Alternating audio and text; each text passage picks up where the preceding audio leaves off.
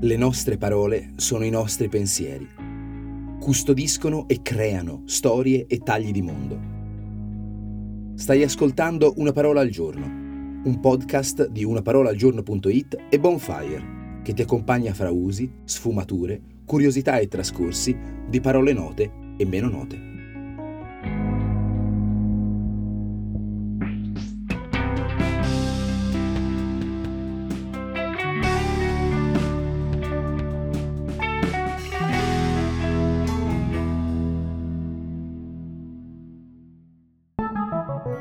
Io sono Giorgio Moretti e questa settimana raccontiamo parole che non credevi esistessero. Oggi enantiosemia.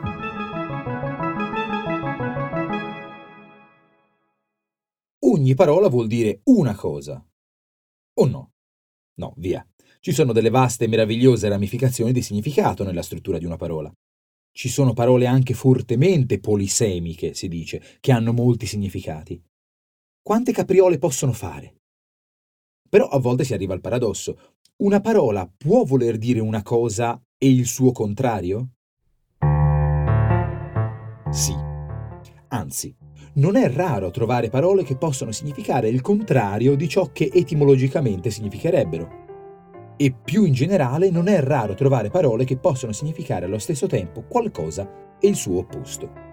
Si tratta di un tipo particolare di polisemia, di condizione in cui una parola ha più significati, che si chiama enantiosemia, di ascendenza chiaramente greca, alla lettera la significanza degli opposti. Se facciamo qualche esempio si capisce subito quanto diavolo comune sia questa stranezza.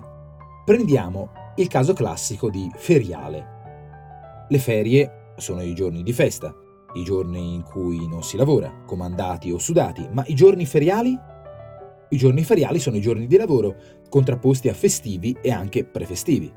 Poi pensiamo all'ospite, che può essere sia chi accoglie sia chi è accolto, anche se di solito ci immaginiamo come ospite la persona ospitata. To, pensiamo al tirare.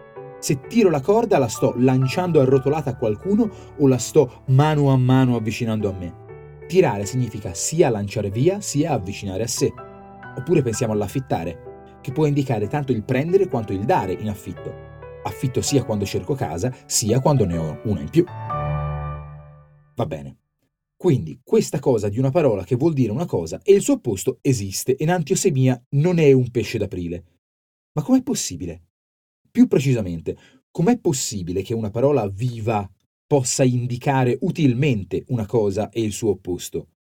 Lo si potrebbe interpretare come un difetto, come una patologia della parola che la rende disfunzionale.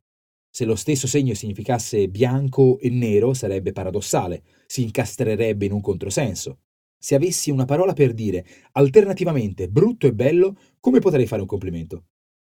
Ma proviamo ad ascoltare questo fenomeno, a considerarlo nelle sue ragioni.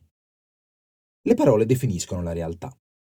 Ciò che tentano di fare è ritagliare un significato dal foglio del mondo reale un significato che può estendersi per una serie di analogie, di salti figurati, di usi e consuetudini sopravvenute, ma è anche un significato che, una volta ritagliato, presenta due facce. Insiste su una realtà che può essere considerata facilmente da prospettive opposte.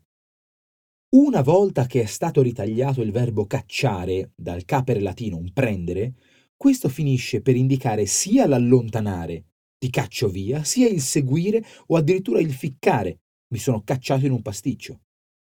Una volta che si è ritagliato l'aggettivo alto, lo vedi? Ce l'ha il metro? Questo potrà indicare sia il monte elevato, sia il mare profondo, l'alto mare. Espolverare un mobile e una torta è in un caso togliere, in un caso mettere della polvere.